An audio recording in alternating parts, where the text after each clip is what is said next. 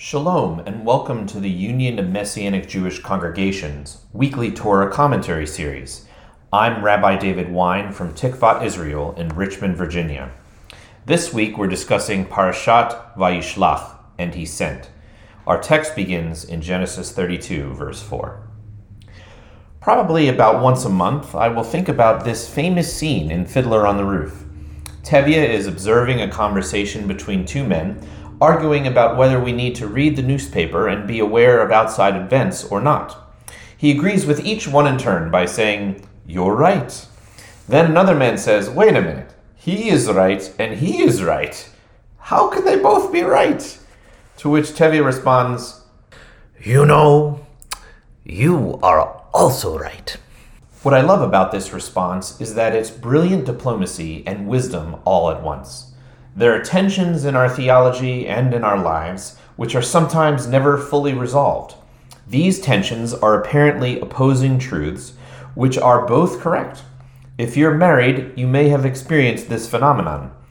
Now, I'm sure you are convinced in your own mind that your way of doing the dishes is the correct way, but there may be something to the other person's perspective that's worth hearing out. The key to resolving this kind of impasse is to draw out the other person's narrative so that they feel seen, understood, and valued. The goal is not necessarily to be right. However, the only way that you could both be right is if you both are understood and valued. Easier said than done, but it is possible. Pastor Peter Steinke, a disciple of Rabbi Edwin Friedman, describes the tension within need we have in all our relationships to be connected and to be an individual. In other words, we long to have loving affirmation and encouragement with one another, and at the same time to be able to define ourselves rooted in the affirmation and encouragement of God. We seek neither to placate the other person for fear of rejection, nor to isolate from the other person for fear of conflict. We make decisions both out of compassion on the one hand and out of a sense of values based on Scripture on the other. If we can learn to balance these two over time, we can mitigate conflict and partner with God for the repairing of the earth, tikkun olam. Blessed are the peacemakers, for they shall be called sons of God. Yeshua the Messiah in Matthew 5 9. I'm waiting for the day that I will meet my Maker, and he will say, You know, David, as a peacemaker, you were also right. Dream big, eh?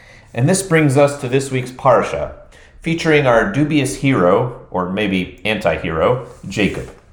Having finagled both the birthright of the firstborn son and the blessing meant for Esau, Jacob is now scrambling and lowering himself to prepare to see his brother after 20 years.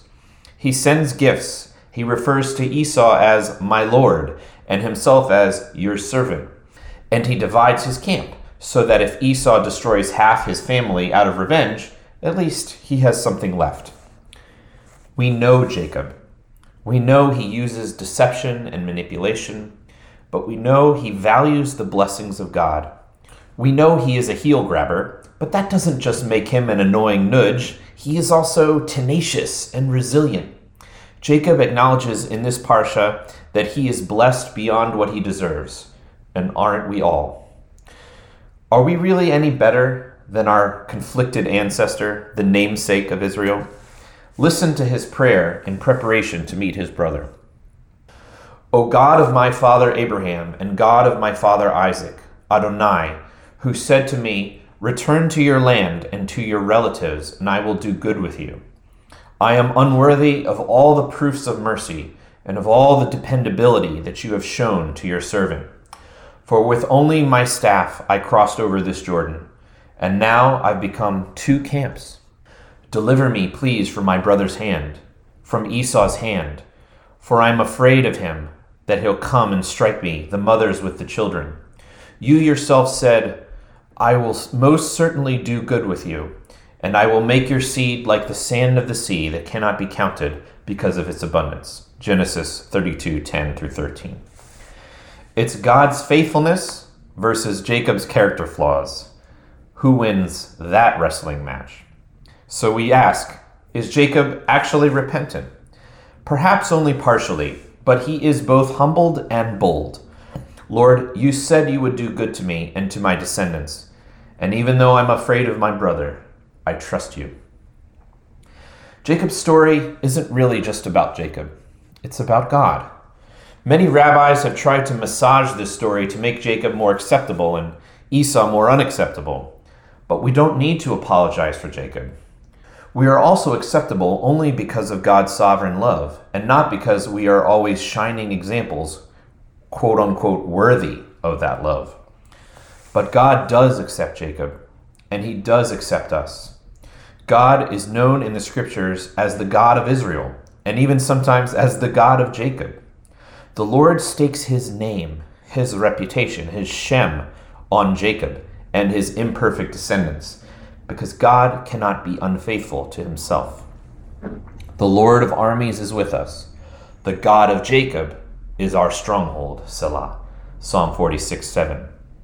Jacob wrestles with God, with his brother, and ultimately with himself. He wins the fight, but comes out limping. Formerly the blessing grabber, he is now the long suffering blessing holder, from Yaakov to Yisrael. And us? We wrestle with Jacob in all his glorious flaws. We scratch our heads at him and say, like that great Jewish sage Jerry Seinfeld, Really? But Jacob is us. The text is a mirror, and we are full of contradictions, truths apparently opposed to one another inside us like a kaleidoscope. But we're still here. We're still loved by God, and we're still holding on to the blessings, and more so to the blessing giver.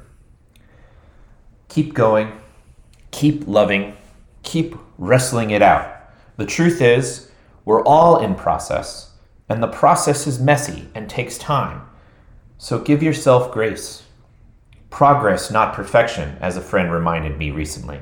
After all, God loved and was faithful to a rough around the edges guy like Jacob, to bring to bear his covenant promise, and to do good to him and his descendants, the Jewish people. The conflicts between Jacob and Esau, Israel and Edom, Jacob and God, and Jacob and himself are a sample of all conflicts we experience. Messiah Yeshua reconciles us back to God, back to each other, and back together within ourselves.